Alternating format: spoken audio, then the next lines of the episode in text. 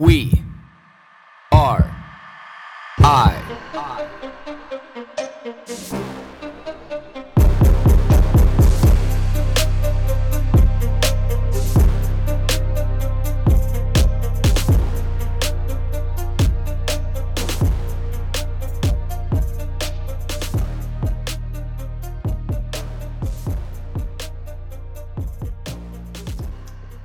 Okay, Bridget. So we were just talking um, a little bit briefly before we started recording here that um, just like the changes, I was kind of like outlining some of mine, but you know, with all the changes that you've gone through, it's changing your practice. Um, you know, like you said, with the book, you're kind of helping, or you know, like there was an avenue where people could go there and get information, but now you found yourself doing these YouTube videos and these Instagram videos to help kind of facilitate that information a little bit more. Um, you know, like because things are ever evolving like how do you find having to make so many changes so regularly and not knowing like when and how these changes are going to stop or what what changes you're going to have to make next and when we can land on something stable? Are you enjoying this? Or are you, looking forward to that day? Just uh, fill me in. Well i think we're all kind of looking forward to some sense of stability um, you know but the I, I finally accepted the fact that this is just like riding a wave mm-hmm. you know? And we just have to at least for me i feel like i just have to accept and allow and not try to control things too much and um, use intuition more um, because it's kind of like trying to find your way around a strange room in the dark. Mm-hmm you know it seems Absolutely. like so real like using the force. Yeah. Um have and you guys gone through like yeah have you guys gone through like a lot of substantial like changes that you know like i was saying like uh, like a lot of occupational changes like those all really happened like at the beginning. You know like for me there's a lot of work that i did you know in larger groups in smaller spaces. And it's actually funny because like a lot of uh, people in my industry we've been creating smaller and smaller spaces with more and more people in them just you know find ways to be able to you know make more money you know find ways to be able to you know accommodate more people you know like all these things. And now it's completely flipped on like you mm-hmm. said and there's really no coming out of that. You know like the in the foreseeable future it's like well are you going to be able to have 30 35 people in a spin class in you know in like a 400 square foot space you know are you going to be able to have you know like 40 50 people doing hot yoga you know in a 300 square foot space? You know like where's the balance out of all like a lot of these things? Like that's what like we've been kind of faced with. But um you know like with you guys and like just like day-to-day life you know has there been a lot of changes you know like in since the cases started going back up or now they're getting so like you know crazier with presidential changes? Like have you guys noticed any just more like everyday, day to day changes? Well, there's definitely day to day change with the infection rate going up again because people's angst is rising with that. And for the most part, at least where I live, people are being pretty cautious. I, I mean, this is a, a generalization, um, and so I know myself and other practitioners are seeing a drop in clientele coming in because either the either they're sick or their significant other is sick or one of their children is sick. And if the child is sick not only obviously can they not go to work because the child's not in person in school if they're sick but they're also at home until they're able to see a doctor, order a test, schedule the test, get the test, and get the result from the test. So, pretty much in my area, the, the quickest turnaround time for that is about five days. And so, you know, if somebody misses an appointment because their child's sick, they have to wait for their negative COVID test because for a number of reasons they want to not be spreading it. Mm-hmm. I can't really let anybody in if there's a suspected contact. Yada yada yada. So it's it's changed as you know, at least in my own practice, I'm seeing that. And I, I'm sure that internal dining in restaurants is going to go back down in this area and probably eventually get shut down again. Mm-hmm. Um, people are going to gyms to some extent, but I, I would imagine that if the infection rate gets much, much higher, that our governor will um, end up e- either minimizing that greatly or nixing that. And then, um, then the other thing is what's going to happen when Joe Biden gets into office. And then, like, if he gets into office, because, yeah.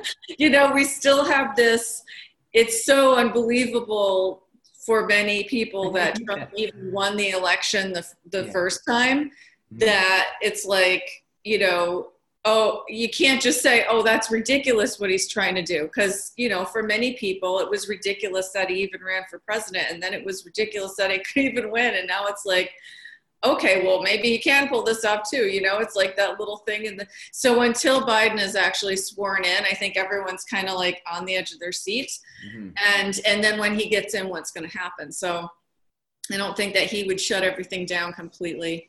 Um, because there's the science isn't supportive of that, especially in terms of the economy. Yeah. Um, that you know, so I think that he'll do similar to what Cuomo's doing in New York State and just isolate a large affected air, the air, the microcluster regions and do mm-hmm. like, you know, little tiny shuts shutdowns or whatever partial shutdowns in those areas and what that looks like I, I don't know you know, we still don't all know yet. What have you changed like in, in your personal life? Like, did you go out, um, you know, to eat lots before and you don't anymore? You know, like, did you guys do like a lot of public stuff like outside and you've cut that way back? Like, yeah, or- like I'd, I'd, um, I'd teach at yoga studios, you know, I'd teach workshops and I'd teach workshops in my clinic. I'd have open houses and, I'd have the two treatment rooms going and somebody waiting in the lobby, and um, you know, I'd I'd go. I don't know. We'd go to concerts all summer, and the ballet, and the orchestra, and the, the opera, and go out to dinner, and yeah, mm-hmm. none of that. None yeah. of that and even like we like i even wanted to bring her for ice skating my daughter for ice skating lessons and they weren't requiring masks on the ice at first and with a bunch of little kids in an introductory program with their parents with them on the ice i you know i didn't think that was too cool they just changed that rule so i'll be bringing her in january if if that isn't closed by then um, so yeah a lot has changed like i don't feel like i have the freedom to take calliope the places i used to like the children's museum or there's these huge indoor gym play areas or the gymnastics class at the Y or ballet class or just to go see her friends, you know, mm-hmm. like all of that has changed. Um, you know, some of her friends, all, all of her friends are people that are trying to, their parents are people that are trying to stay on the safe side, you know, because they've got elderly parents they still want to see or whatever. And, um, and so everybody's kind of started to re-isolate it feels a little march-esque yeah. right now yeah see and so these that I bring up just like there's there's a whole bunch of things that um it's your time that i want to bring up but like the the interesting thing to me is like where it seems like people are starting to kind of self-isolate more but it's like i've tried to look back at it and say is this just this is just like what it is every winter you know, like uh, you start to see people kind of a little bit less. I'm like, is this as different as what I think it is, whether I'm not seeing as many people or doing as much? Or is this just a lot of like typical winter like behavior with a little bit of self isolation on top of it? I've been kind of challenging myself to think about it because I think like a lot of us want to think like things are so much different right now because of COVID 19, but I'm like, how much of it is just normal? Like, this is what we do every year. Like, every year it gets cold around this time and we all start to do less and see less people and not go as many places. But it's like now it's like, oh, it's that damn COVID nineteen, and I'm like, really think it is as much. You know, maybe like I'll do like a maybe like a 70 30 split or you know something along those lines but you know like even when they say like limit the amount of people that you're in contact with i'm like i actually not besides like working you know like i actually don't do a lot you know like right. I, I I don't see that many people normally. So I'm like, well, how much am I actually restricted with the people I see? Because like most people, if you ask them what they did before when they got home from work, they'd come home, sit in front of the TV, maybe watch a bunch of Netflix, play on their phone. But like now they're playing on their phone, complaining about how they can't go and do anything. It's like, well, even when you could, you weren't doing it anyway. And that's always been my biggest complaint with people is you just sit at home and do nothing. But now that so there's a lot of these like interesting kind of like concepts right. I'm like tossing around like in my mind about like how much different are things. And then you get into the confusing mixed messages because we have our provincial government, which is like your state government, telling us one thing, and then we have like our our local health authority. So like here we have kind of like uh, in the Vancouver region we have um, we have like Vancouver Health, and then just outside of Vancouver in the suburbs we have Fraser Health because it's the Fraser Valley region. Um, now, in those two different um, like health regions, you have different um, rules and regulations that you have to abide by, and then our provincial government has something different on top of both of those. So, where the my point by that is like when you talk about the ice skating, it's like our provincial government has said all kids 12 and under don't need to wear masks at all, no matter where you're at, no matter what you're doing, no matter what public space you're in, and all that kind of stuff. It's like if you're 12 and under, mask is not necessary. But then okay. you get into like the Fraser Health and Vancouver Health and Coastal Health, you know, like, and then it kind of shrinks it down where it's like, well, yeah, you do have to have kids have to have masks, in, you know, in these situations.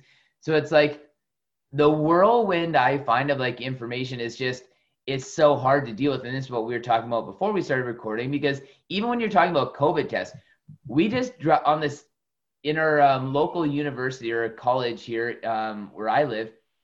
You just drive down the side road, you pull into it, you go through this like labyrinth that they have set up in the parking lot.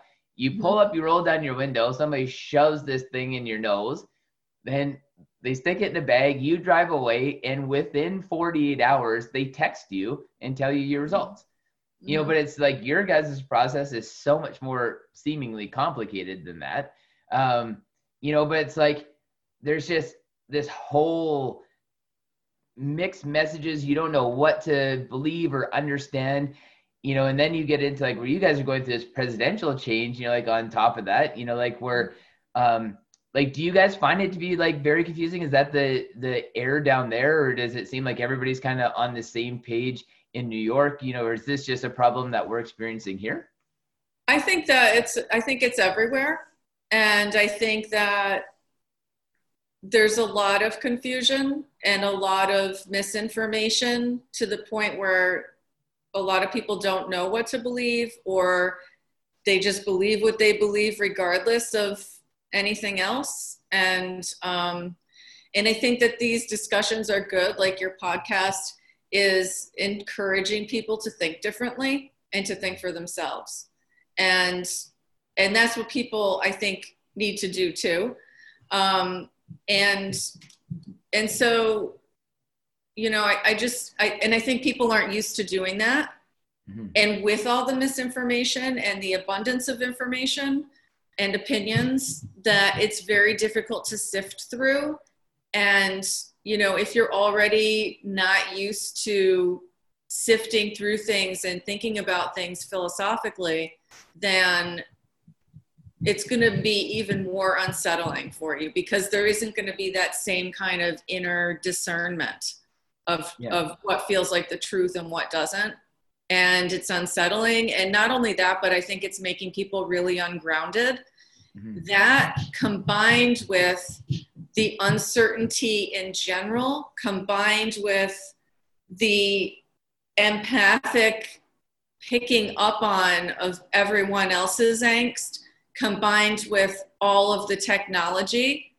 that we have to deal with right now i think is really really making people scattered mm-hmm. and that's the thing that i'm like i had a, a doctor's office call to confirm an appointment this was this is just one example of many, but it was one that I I just I don't know I just laughed because I was like you know it's just nobody can help it right now it seems. And she called to confirm the appointment and she said it was Wednesday the day before it was date wise and then she goes oh no I'm sorry. And then she said it again yeah. like the wrong date for the for the wrong day of the week.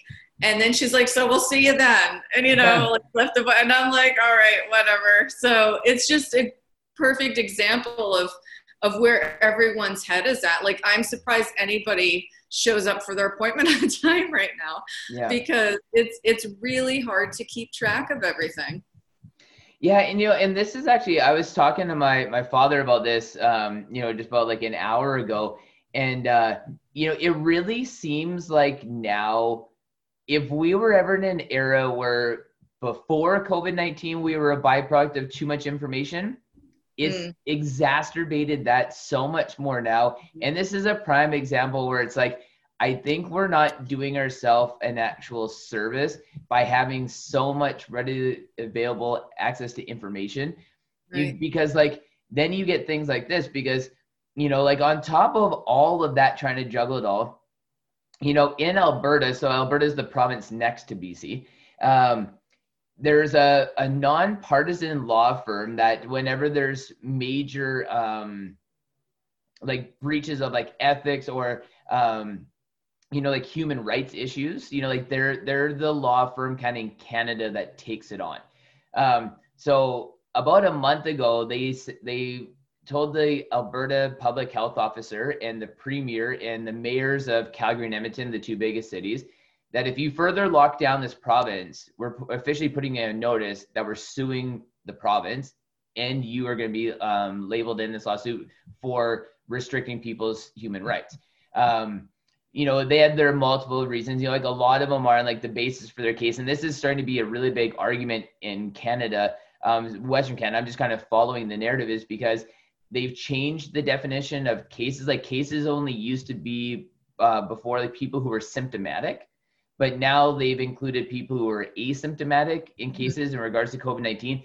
And this is where the huge spike in these numbers have come from is they, these calculating in these asymptomatic people. Right or like people who were never hospitalized. And that's kind of like the foundation for this lawsuit is saying that you are specifically manipulating these numbers because you've changed the definitions of these terms to be able to accommodate your political agenda you know and this is violating the human rights of you know, canadians. They're using albertans but this is a case that's being you know fought there but it's actually being fought on behalf of all canadians. Um like i i've again it's like one of those things where there's just that's another side of it. If you choose to look at it and i feel like all these different narratives because there's so much information where people want to turn a blind eye to things that they maybe should be taking into consideration because it's just so overwhelming like yeah. do you listen to news well then what news station do you listen to right. a left leaning one or a right leaning right. one you know do you can you find you know like nonpartisan news not really you know do you search that on the internet well where's the good information on the internet you know, like why is this law firm suing this province now? And you know, like why can we just go get like a quickie, um, you know, like a quickie turnaround COVID test, but you guys can't? And you know, um, another big controversy like out here too is um, in Vancouver we have a street called Hastings Street. It's where like a lot of homeless people, a lot of drug addicts, a lot of ment- people who are mentally unwell where they've congregated. It's a famous street in Canada. Like it's got better over the years, but it used to just be notorious. It's kind of like the Skid Row of Canada. Um, well, the provincial government here said like these are going to be some of the first people in BC who get a vaccine. You know, on top of like doctors, it's going to be doctors and a lot of these homeless people and these people who are mentally unwell and these uh, drug addicts. But there's been no major spike in these this category of people dying who should be the most vulnerable to it. Like their immune systems are just like obviously amazing because like no masks, sharing needles, living on the street, like all like just rampant disease of everything. But there's been no spike in COVID 19 deaths. But the only spike there's been in is um, overdose deaths. Yeah. But then, so a lot of people now like have said about this being questioning, like, well, why? And then it's just like, well, if people who are immune compromised, this category of people is arguably probably the most immune compromised, but there's been no spike in deaths. So like it's like there's just all of this information. Like how do you ever sift through something uh-huh. like that? And the other thing is is they don't have all the information yet.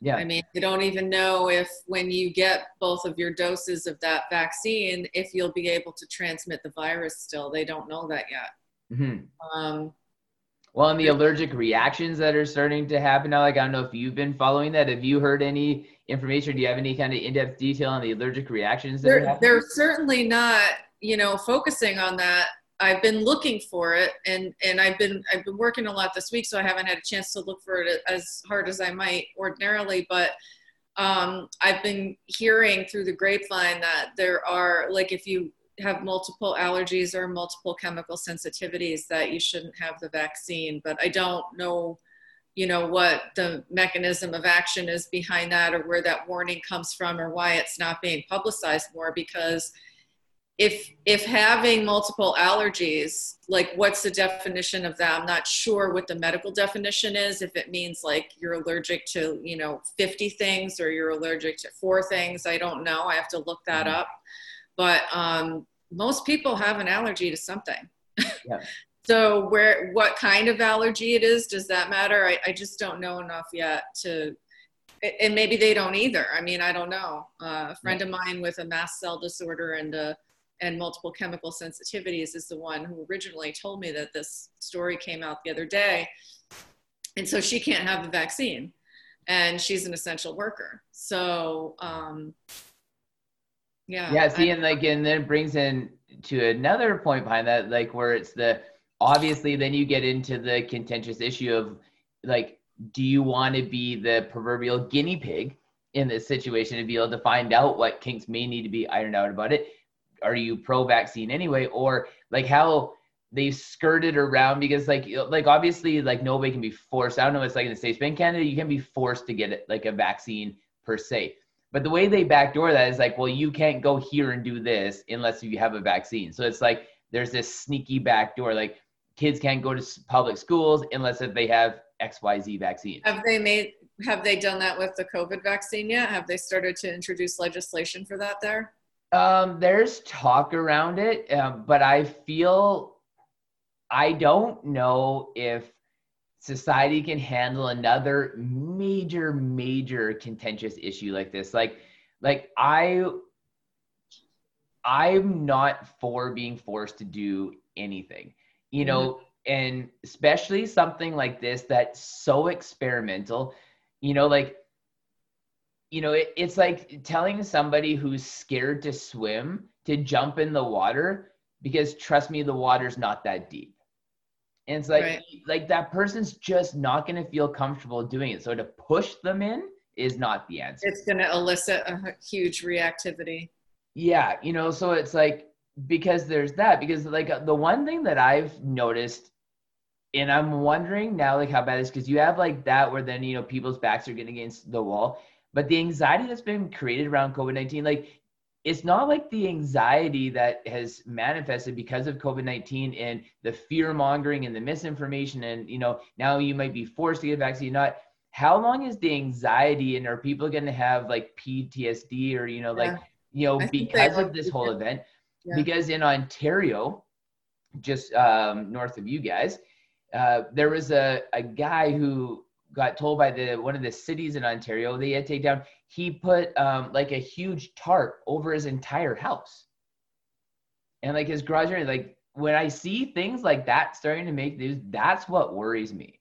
Yeah. Because on the flip side of that, there's also the person that's like, well, I'm going to be up in arms if you force me to take the vaccine. You know, like you have these two polarizing sides now where it's like how many more different issues can we have extreme polarization on before yeah. like every like there's just been so much like like 2020 has been a year of just like people being frazzled and like where's that point where like everybody's just pushed too far and that's what worries me about this whole vaccine thing is i'm not comfortable taking something that got rushed through pushed through you know and now they're starting to find out that people are having allergic reactions to it and then Pfizer releases a report saying, don't worry, it's not that bad. There was only a few. And it's like, but there was only a few people in your test, in your model, and your modeling was so short, you know, and it's. What reactions did they have? Did it say?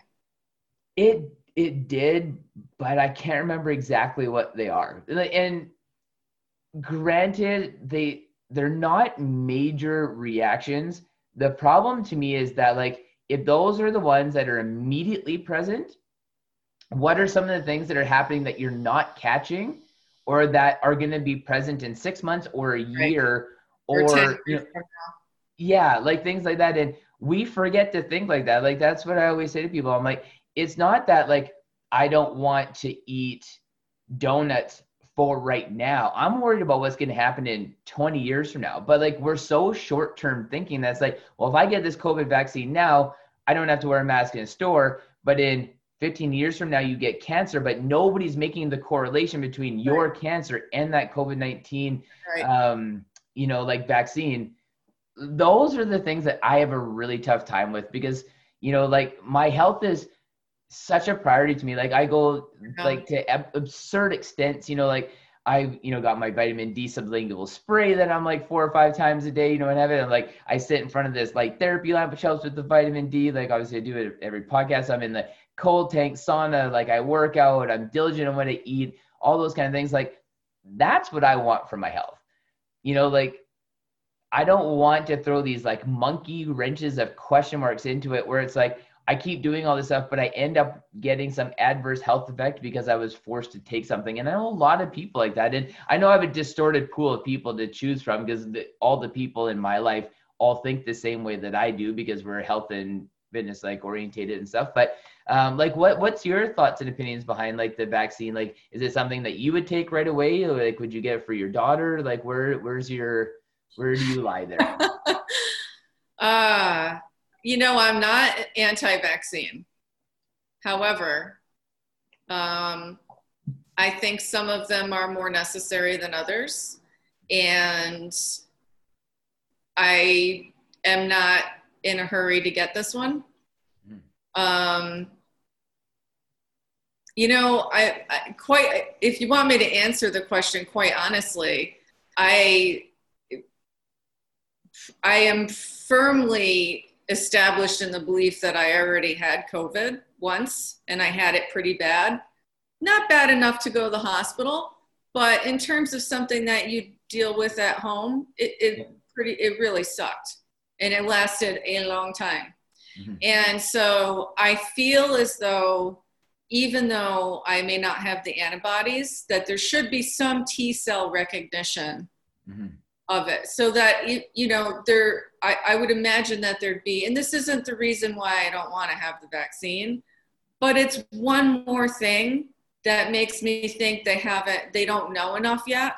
Because if they were able to study you know the t cell reactivity in the absence of antibodies like after the antibodies leave the system then you know maybe those people wouldn't need to get one anyway right so there's one thing but um, I just I just think it was really rushed through, and I think everybody's scared and panicking and and worried about the economy and stuff. But um, I I just I don't want to I don't want to get it, and I sure as hell don't want to give it to my daughter. And they can't even give it to kids yet. Like there's no they haven't even don't even have the any information on that because mm-hmm. they don't even know what's going on with kids in terms of COVID, right? Yeah.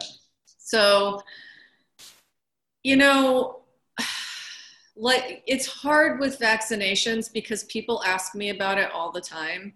And it's, I feel like it's such a personal decision because I don't feel like any of us really have all the information. So you really have to go with your gut on it and what you feel comfortable doing, like anything else. Like there might be science on it but the science can change in five or ten years. Mm-hmm. like that hpv vaccine. I don't want my daughter to get that either because i mean i know uh, there are there are a couple of people who've come into the clinic who have had direct family members or their friend's daughter who had a severe reaction to it and they want to start giving that to kids when they're eight years old here in new york state there's actually a bill that they're trying to pass so that in New York State it's a mandatory vaccine for females. And so, you know, if that happens, I might move out of the state because of it. And I'm not the only one. And so New York State is also trying, there's a bill now about COVID vaccinations. And it's such, you know, I have no problem wearing a mask. I will wear two masks. Um, it doesn't, that doesn't bother me. It doesn't, I mean, I don't want to have to do it like for eight hours a day, of course, but being, doing what I'm doing right now, I have to. But I don't mind wearing a mask into the store. I don't mind wearing a mask on public transit. You know, it's not, it's not a huge infringement on on my well-being i don't feel. However having a vaccine forced upon me is definitely an infringement in a number of ways. When this is such an iffy thing it's not like it's not like you definitely i don't it's just it's just such everything is such a gray area you mm-hmm. know? Yeah. you don't know if you're going to get it. You don't know if you get it how bad it's going to be.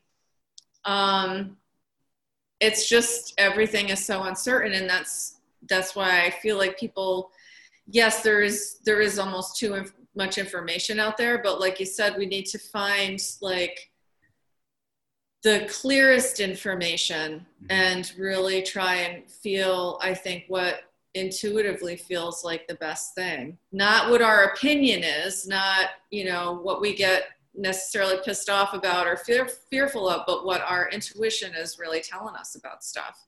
Yeah. And, and we need to incorporate that more into our decision making as a whole, um, COVID or not. Uh, and that now, you know, I've had, I had a client come in last week who was like, you know, you're going to get the vaccine. And I was like, well, I don't want to be one of the first ones to get it, you know? And he's like, why not? You know, like, and then hasn't rescheduled yet. So, you know, my mind is going there too. Like we've, I, I felt a divide with him in that moment. Yeah.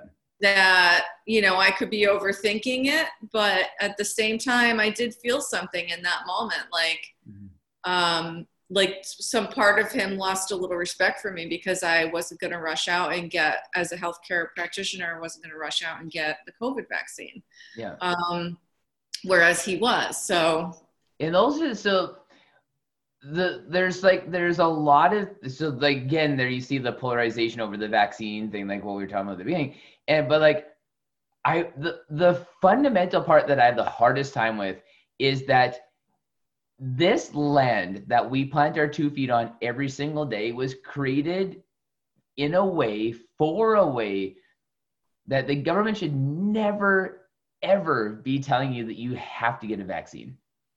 That like it's not the government's job. It's not the government's responsibility. That's the thing. Like when you pass a bill saying you have to get this vaccine, it's massively overstepping why we even tried to find new dirt to stand on 300 years ago or 250 years ago, whenever it was. You know, like that I have a really, really hard time with.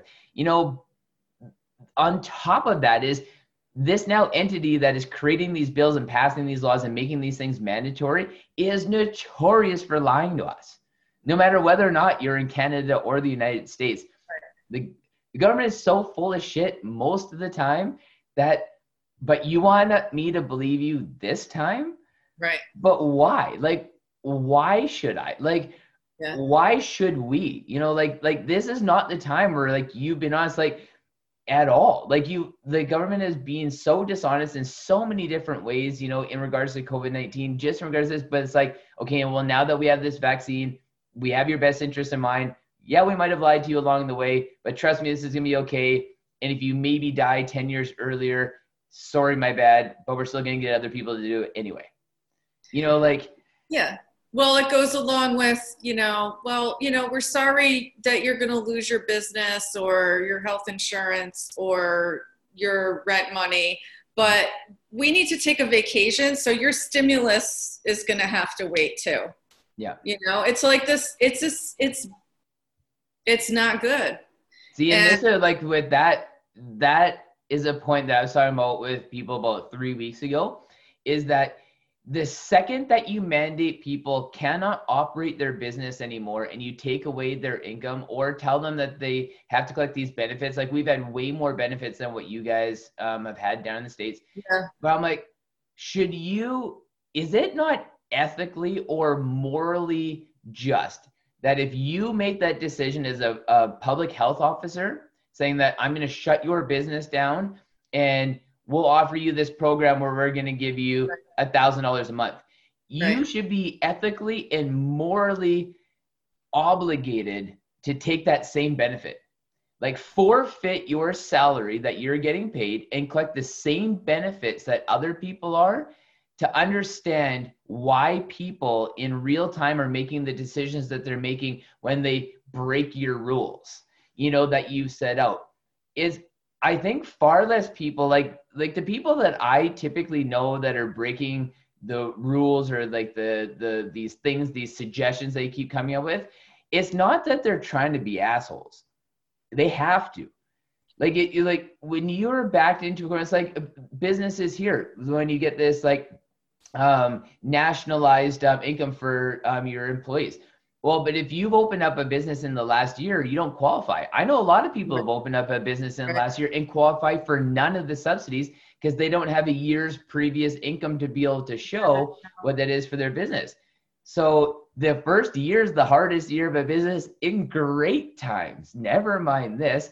So it's like understand why people are doing what they're doing. Don't just get mad at them and lock them down and do all these things more and saying like this, I'm going to do this in your best interest. It's like, no, no, you don't understand what's in my best interest. Like I don't eat as much now. My stress levels are, I can't even go to the gym to work out. My anxiety's through the roof. I used to use the gym to manage that. Now I can't go there anymore. Now you've made my life financially harder for me. Um, you know, like the foreclosure rates and evictions here are through the roof right now because like people just can't, you know, afford to be able to make these payments because like, you know, like we all know eight or nine months is a long time for your income to be like impacted so much, you know, but when somebody's still making, you know, like a quarter million dollars a year who's making these decisions and very little financial impact to their life, I just think that is so wrong.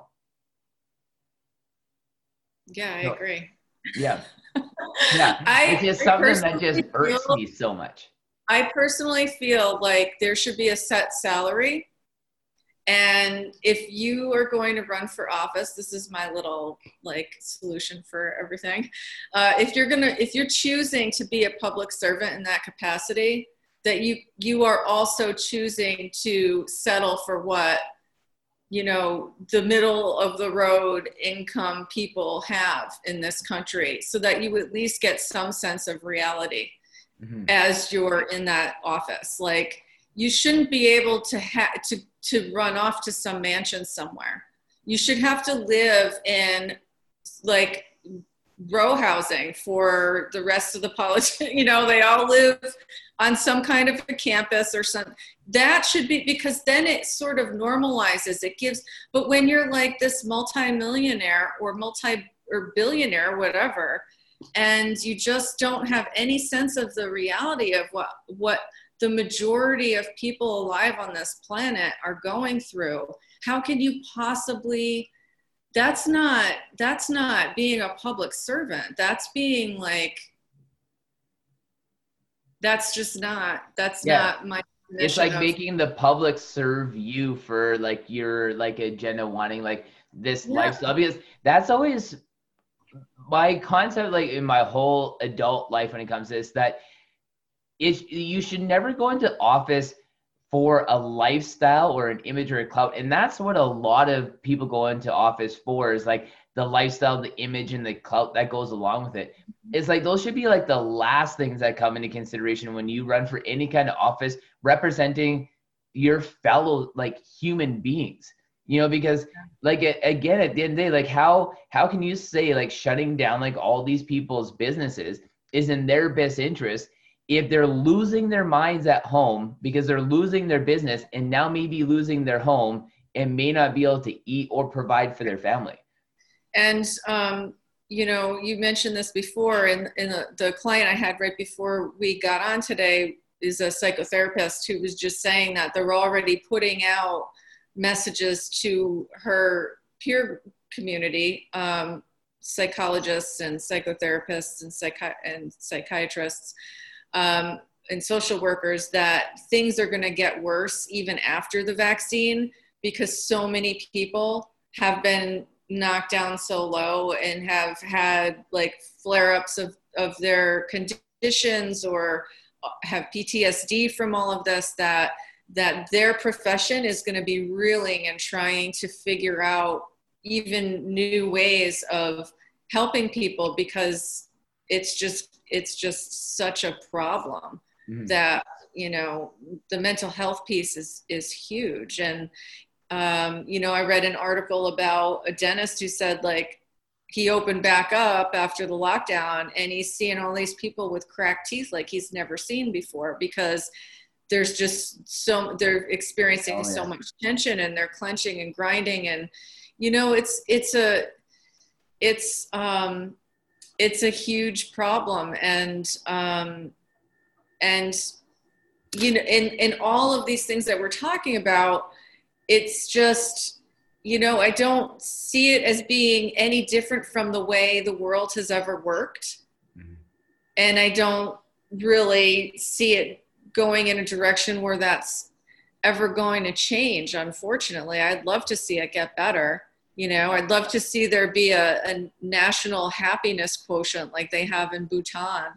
But um, i don't i don't foresee that happening you know in a large scale across the globe. It would be beautiful if it did. But um, you know this is it makes me think that you know i always kind of go back to the yoga teachings are sort of like my kind of root doctrine for everything. And um, like the Bhagavad Gita and the Yoga Sutras of Patanjali and talking about how, you know, there's different levels of reality. And one layer of reality of life on this planet is that there always is this sort of dynamic playing out like a play on a stage and how how connected we are to that and how we're able to manage ourselves mentally and emotionally in the in the face of that is really what uh, the yoga teachings are about. And and the taoist teachings really it's like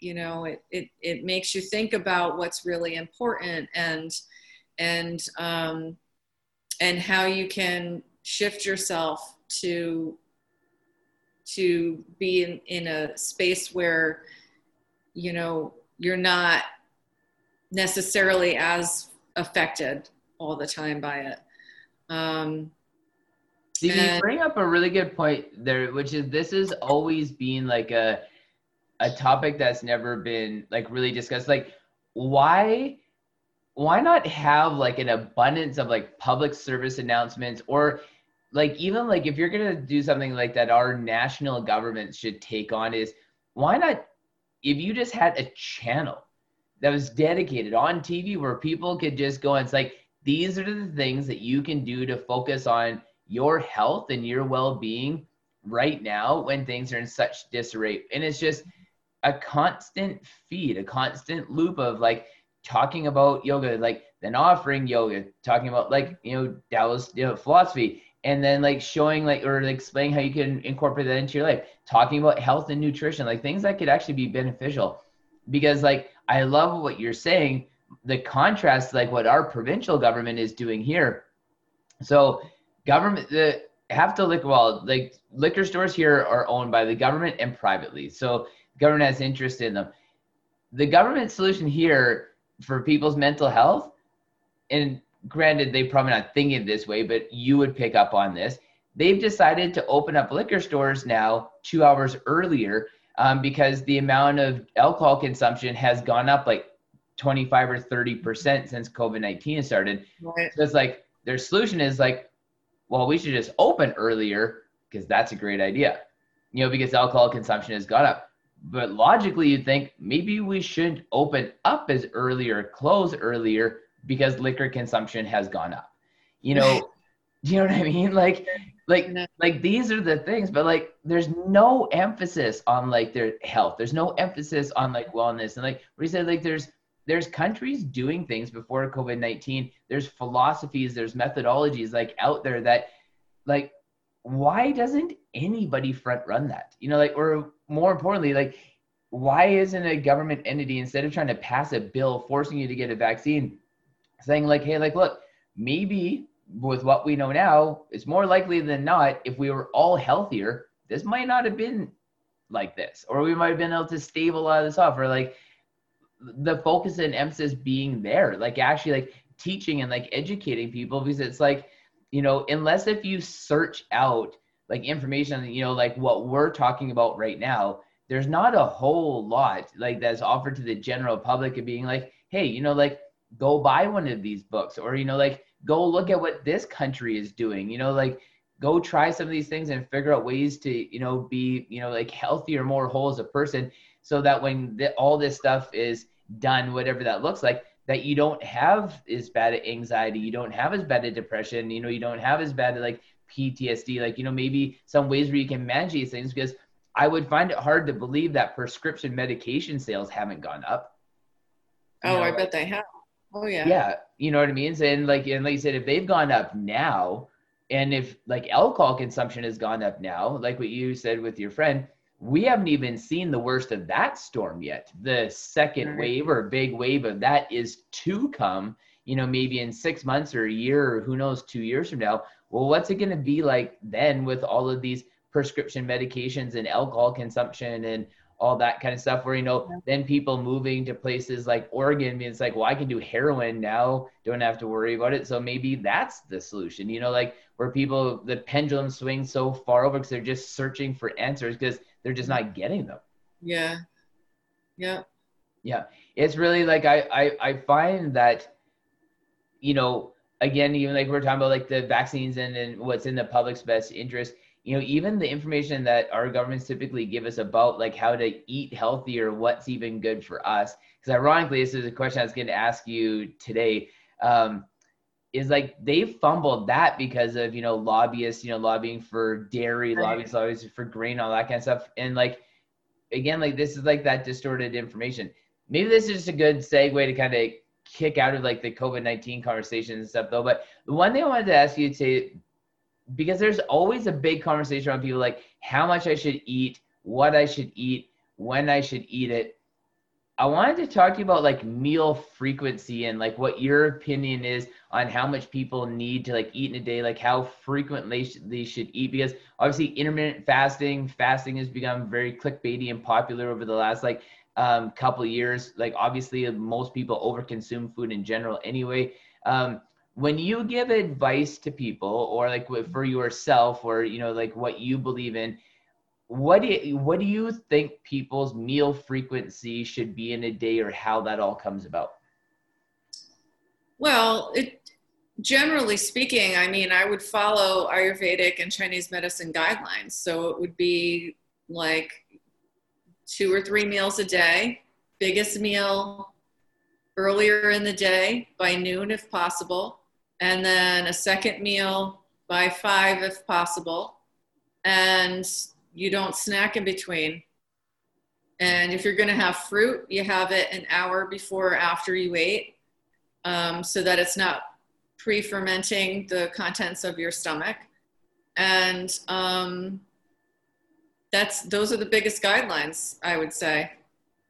So it's not you shouldn't eat fruit in conjunction because a lot of people well that's like a healthy alternative to a dessert right you know is having mm. some fruit after dinner or like after a meal or something along those lines like so you shouldn't eat like fruits um, too close to a meal because it uh, pre-ferments the food yeah. of your meal it's part of food combining it's called and so there are certain food combinations that don't mix well in the gut if they're taken in at the same time. And fruit with anything else is pretty much one of those, that's one of the main ones. Oh, okay. Yeah. Is there, um, and then you said like before noon, and is that in contrast just to like, like time of day or circadian rhythms or like you know no, anything along those lines alignment with those it's in alignment with circadian rhythms Okay. Yeah, because it's always been a concept that I've struggled with where like numbers of meals say because when people obviously there was a huge narrative in the fitness industry they should eat like every two or three hours in smaller sure. portions and like it's still so prevalent in the fitness industry today but i'm like i'm up for like 18 or 19 hours every single day you know if i ate every two or three hours like for one, just the chore that that would be, but then the financial impact of it, and like just trying to lug and haul those meals around just seems like such like a, an inefficient system.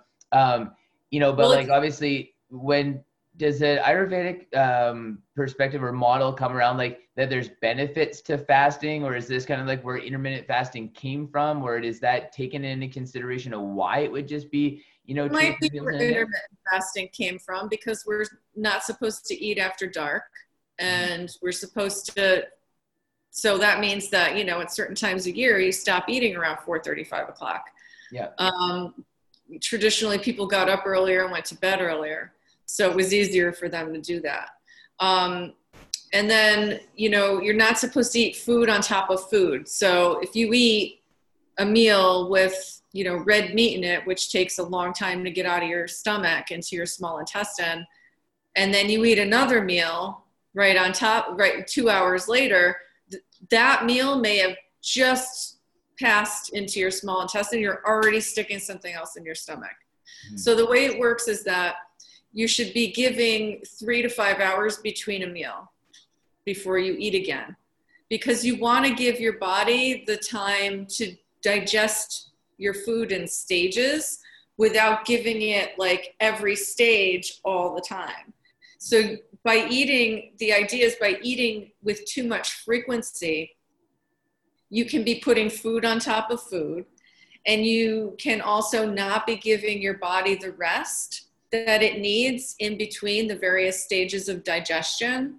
Mm-hmm. And then your body also can't clean out your gut. So after you know four or five hours you might start feeling like your tummy's grumbling. Your tummy's grumbling because your your small intestine is cleaning all the particles from your meal out so that in between after your small intestine cleans itself out, it's like no food was ever there ever in your entire life before. That's how well it is able to clean stuff out. Oh, wow. So, um, so that so that's why we're supposed to give room in between. And the other thing is that every time we eat, the intestinal lining gets engorged with blood because the blood is coming into contact with the nutrients. So it's pulling the nutrients out so it can send them to the rest of the body. And so if you're chronically, you know, consistently eating every couple hours, you're um, you're re-inflaming your whole gut wall over and over and over again, and it just kind of never gets a break, and it can lead to deficiencies down the line, and um, and to other like uh, the agni or the digestive fire can get interrupted. Now, I'm not saying that there aren't sometimes medically necessary reasons to do that, or if somebody's, I don't know anything about, you know, how one is training for the Olympics or triathlons, they they are doing something very extreme, and so they may need a totally different routine. But for the average person, that is the you know generalized guidance that I would mm-hmm. give. Yeah, See, and you know, like it's interesting how we were taught that like that rumbling is the sign to look for that you're hungry. You know, like that's just always like, you know, like, oh, your stomach's growling, like um, you know, like, oh, you're hungry, or like if you hear somebody's stomach growling, you're like, oh, you must be hungry, or do you want something to eat or something? Well, it can on? mean that you're hungry, but you can also feel hungry without your stomach growling. But you're supposed to have stomach noises, right? You're yeah there's juices coming out and stuff's getting squeezed and squished and there's supposed to be sounds not like an overabundance of them but there's supposed to be something going on down there and in yeah. there. So um yeah. It's so i didn't realize that the small intestine clears itself out that well. Like that's yeah. astonishing to me that I there's know. just like everything is just completely clean like there's never food there ever. Right. If you give it that opportunity right? Yeah See, and, and like these are the things too, where it's just, I wish that there was a way that people could see how taxing it is on the body to eat. But it's just not something that like we think is there's a there's a lot that goes on when it comes to eating. And the way that I look at that is like from the most extreme examples that we know of like calorie consumption that we can't see that fundamentally just doesn't make a whole lot of sense. Like um, I don't know if you know like the the cognitive side of calorie burning, like those chess players that they monitor where they burn thousands and thousands of calories yeah. in chess matches. Yeah. Well, what is happening there? Nobody really knows exactly what process is going on there. But at the end of the day, too, it's like if you take somebody like Michael Phelps for, that we know from an athletic standpoint, where they're eating like 18 to 20,000 calories every day, it's like, how? Like, how can your body even become so efficient at breaking down and digesting food that you could eat like 18 to 20,000 calories worth of food every day and not have major issues? And and like where does that go and how like it there's just so much. Like i wish there was you could visually watch that take place somehow. Like it's just it's astonishing what our bodies do in contrast to food it is. And like you said how much energy it takes. I mean you have people we all have the direct experience of having overeaten and getting exhausted afterwards. Mm-hmm. that's why. Yeah. Because of all the energy yeah, and the one thing that I noticed the and this just maybe because I'm more aware of these subtleties now, um, but it seems like the older I get, the lower my blood sugar levels get, the colder I get. Does that make sense? Yeah. yeah. And if does. I don't eat enough protein, I feel like I'm never warm. Like, does that make sense too? Mm-hmm. Because it's like I just find like like both those things like why is body temperature associated with these things like like metabolically when we're breaking down food or like I said even if i'm not eating enough protein that i just don't get warm is it does it really control our body temperature that much just like simply just through eating or like when we become hungry like why when our blood sugar levels dip why does that trigger being cold why does blood sugar level trigger being cold. Or like, what, or I guess like maybe it doesn't trigger being cold. I mean, it's a poor choice of words. Why does one, or well, why would you think I? Because I shouldn't speak for everybody. Um, why would I get cold when my blood sugar levels are low? If anything's low, that's deficiency. And would so naturally just draw down the heat in the body. When you when you get colder, it's usually a sign of deficiency if it's like a an all over cold, yes, that means that the the the yang is deficient, and so then it needs to be supplemented with warming things in order to heat back up. Yeah, I get colder when my blood sugar levels are low, like shiver cold. Um, then when I get out of the ice bath where it's like minus 2.5. It's a different kind of cold, isn't it? Yeah, it's completely different. And yeah. I don't know explain because like when you're when we're sitting in the ice bath, like again, like a lot of it's like topical, like you know, like your skin, you know, kind of goes numb, you know, because it's freezing. Know, you get in there and it's actually not that cold. Like, you know, your internal core temperature drops, like you'll shiver, but it's not necessarily shivering like you're cold. It's almost just like you get that concept like you're shivering because your body's just trying to regulate itself, but you're not that cold. But like when I'm when my blood sugar levels are low, like I feel like my entire body is just chilled, like that chill to the bone kind of feeling. Um, mm-hmm. like it's it's very very different, and I I do not like to feel the cold of my blood sugar levels being low, I can completely handle being cold, like it's just cold outside or the water's cold or anything like that. Um, yeah, because what it doesn't feel right like when I'm just cold because it's cold outside or like the water's cold, mm-hmm. like there's nothing that really feels wrong about that. Like when my blood sugar levels are that that cold, that sensation that I get, it feels wrong to me because it's a it's a sense of depletion. Yeah. What would be some of the potential long term effects to that if it was something that happened regularly? And I only ask because I know a lot of people who fall into this category. Yeah. Um, is it something That's that I don't recommend that people fast or or um, do a most people do a cleanse in the wintertime. Mm-hmm. Because if they're restricting their their diet and they're restricting, you know, the fats and the proteins going into their body in the winter, then they can experience that coldness quite easily. Mm-hmm. And it's not one that you can easily shake. You just can't put another sweater on and make it go away. No, it's not at all. Like no matter what you do topically, nothing changes that until you eat. But it's like as soon as you eat, you can feel the dramatic difference like inside of your body. It's just like the satisfaction of of eating and then also you get that re-regulation of body temperature yeah. is, is is very refreshing. Yes, it is. So um a lot of things that we do in search of like health and wellness a lot of things are contraindicated. Obviously, like with fitness, it's like, you know, we're breaking our body down. It's technically not good, but then we get this spin off effect that is good. You know, so, but again, like with fasting, like there's certain components where they say, like, well, like fasting can be good, but then also we get this spin off effect, um, you know, like that may not be good.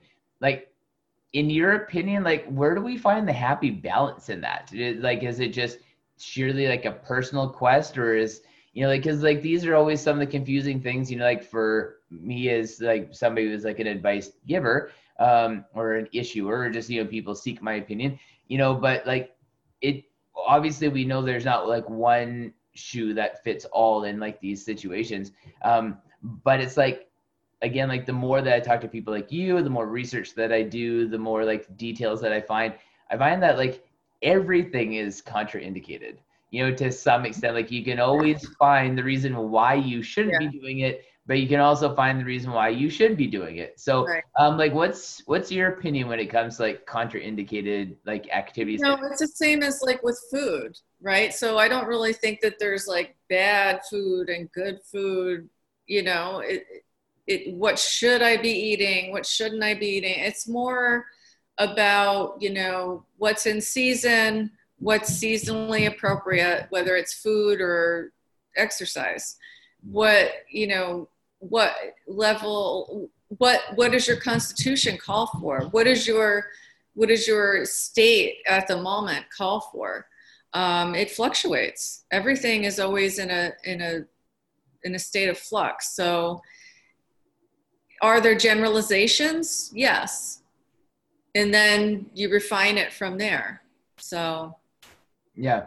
I mean, like, you know, something that's really interesting is um, when I when I first went to India, the I had been practicing Ashtanga Vinyasa yoga, and so I went to Mysore, and I was, you know, proficient at first series, and I just thought I was going to get on the mat there and just go do my whole practice.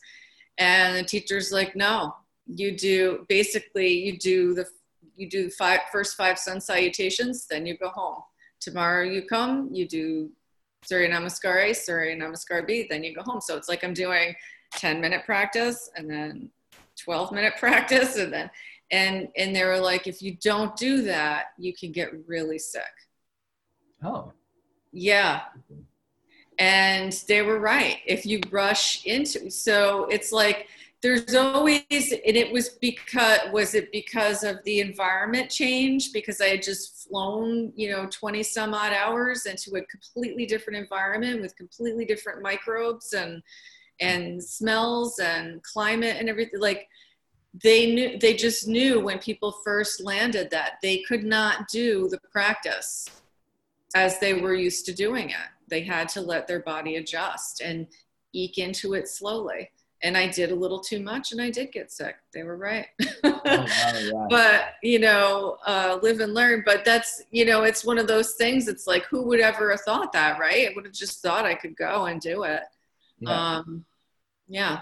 The, you know, that kind of that brings up another thing that I, I toss around in my mind and I challenge people with all the time too is that, you know, we know our bodies thrive on consistency, you know, and that's where like I see with that, like, like traveling 20 hours like on a plane going to a completely different place like our, our bodies aren't used to things like that. It's like you know climbing up a mountain and getting altitude sickness. It's like you know going into the depths of the ocean you know and you know um, getting issues there too. And it's you know if if consistency is great for our body and staying like consistent with the season consistent sleeping you know, consistent routines, like all these kind of things. If that's the best for our mind and our body, why do we pretty much do everything to be inconsistent or like the more consistent you inconsistent you are you're almost even more of like a social pariah because it's like you know you should um or no sorry if you keep your routine then it's just like you're rigid or you have this rigid routine that you follow and it's like you know not being consistent is like you know like what's valued. And like it's like we have this like ingrained concept of us to like push back against consistency at all costs. And now it's become like overvalued like in like our social lives and like our everyday like economic lives.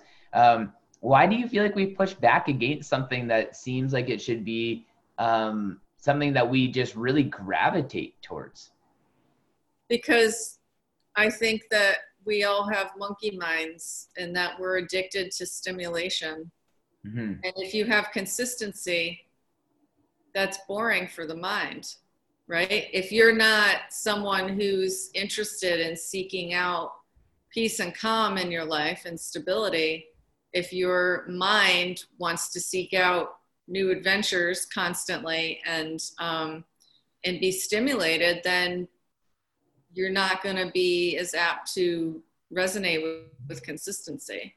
Mm-hmm. Maybe it's because less people on the planet are kapha predominant. Maybe it's because more people are vata and pittas, and that translates into having a more restless mind. Who knows? But our minds are definitely, as a whole, our minds are um, out of control, and it's it's um, and the mind is guiding the behavior really. Yeah, coming into the the winter months, is there is there anything that like you do to be able to prepare for like the the winter months when you like where we might be a little bit more dormant or stationary, just things that are available? Is there any advice that you give to people just like with this this seasonal change coming? Well, winter winter months are the time to eat like really heavy, nourishing food. You know, so like meats and nuts and having like soups and, and stews and things like that, um, slow cooked meals. Um, those are really nourishing for you at a really deep level. And in the wintertime, the heat goes deeper into the body, the yang. And so that means that the digestive fire actually gets stronger. Um, and so we can digest those things more easily in the wintertime so it's best to have them um, as far as i mean you can because of that you can also exercise a little heavier mm-hmm. than say in the summer like we think about it the opposite way but really we have more stability and more juice in the winter than we do in the summer Yeah. so it's better to, yeah, to, to do winter is a really good time to establish an exercise routine and a, you know, a, a consistency in, in one's diet and in one's life because it's the, it's actually kind of the most stable time of the year, I feel. And so um, if, if we, if we integrate those habits then, then we're more apt to stick with them throughout the year than if we you know, just dabble with them at other times when it's convenient.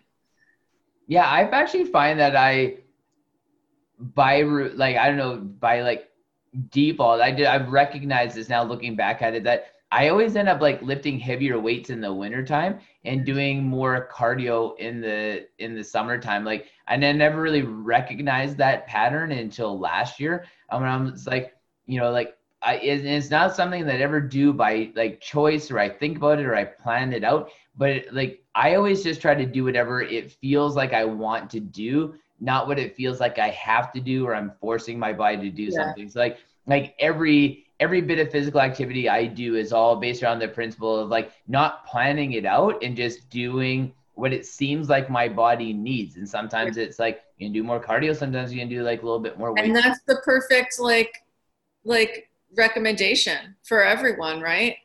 Um, give give everybody this tool set and then let them have enough practice with it so that they can then recognize what feels right for them on any given day or if they need to take a day off or do it lighter on one day um, but having at least having the, the the practice or the practices under their belt so they know what is resonating with their body at any given time. And then, like you said, you're doing this every day, but you may not lay it out entirely, but you're still doing it every day. So you've still got the consistency, but it may just not be the, that you're consistently going to go run 10 miles or whatever it is. Yeah. yeah. See, and like those are always the things too, like where that I find just just knowing that you're going to do something every day, and, and that's like my my philosophy when it comes to like you know like health and wellness, health and fitness. Like no matter what it is, I just want to try to do like one or two things every day. I I broke down the barriers that it has to be uh, for a certain amount of time. It has to be a certain thing. You know, like it might be meditating for five minutes one day. You know, it might be you know, working out for 45 one day, then sitting in the hot tub. And, you know, like there's just, I try to look at it that I just want to do something every day that prioritizes, you know, like my health and wellness so that I know that I've done something. I know that I've taken myself as a priority. Like I look at like, you know, talking to you as a part of that, you know, health and wellness strategy for me because I love talking to you. We always have great conversations. It makes me feel good. I look forward to it. Like that's a mm-hmm. part of that to me. Like, you know, like writing stuff down, I find like really is like it really helps emotionally get a ton off my plate. Like I always feel better when I sit down, just write all the things that are on my mind and like the greatest detail that I can. And I feel like I'm empty after that. The same way that I feel like when it comes to working out, like sometimes I just need to work out so hard. There's just nothing left of me. So I have a clean slate to be able to like restart from and like bounce back from. And I feel great because those things. And um, I feel like that's the thing that's missing is like when people like ask me like, well, what should I do? And it's like, but everything, like everything that makes you feel good, like like literally go do all of those things like make them all a priority because they all benefit you in a certain different way like when we talk is not the same benefit i get from when i work out because after right. we talk i want to go work out because i'm all like jacked up with energy from having like a great conversation so it's like you know but like those are the things like where we talk about it's like the the less barriers that I put up for myself that, that it has to be like this certain thing that I have found that I've been way more successful at sticking with things and just feeling more enthusiastic about doing them because there's so much variety. Right. Yeah, I agree. And that's oftentimes what comes up when I'm doing um, an energy medicine uh, session with somebody or a telehealth session. It's not like there's just one thing. It's like, it ends up being a constellation of things mm-hmm. that feeds their soul and their mind and their body. Mm-hmm. And that is what we need to implement. And for some people, the situation with COVID 19 has opened up the space in their lives where they actually can do more of those things. And I've been encouraging them to do that um, because it's a gift to be able to, but it's also something that more of us need to make a priority about doing COVID or not, whether it's journaling or painting or ceramics or running or whatever it is that makes you feel joy and makes you feel like your energy is flowing and, and feel vitality. You know, it doesn't necessarily have to be joy you're feeling, but spaciousness and contentment and ease you know and different things will give you different aspects of those of those feelings at different times. And and so like you said it's important to have all of them. It's like you don't just eat protein all the time. You also have carbs and fats. It's like the same kind of thing. Yeah. Yeah absolutely. Um, one other topic I want to brush on um, uh, before we end this today is um, what's next in the book writing world for you? Are you taking a break, or is there other another idea that you have in mind?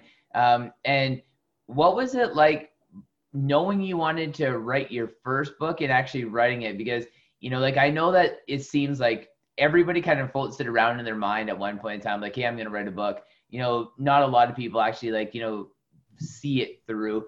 But I feel like if anybody like is going to like make those transitions into doing something now, like, you know, this would be like a great opportunity for them. Like, was it scary kind of getting into the writing a book for the first time? like what was that like? And then do you have any plans for another one?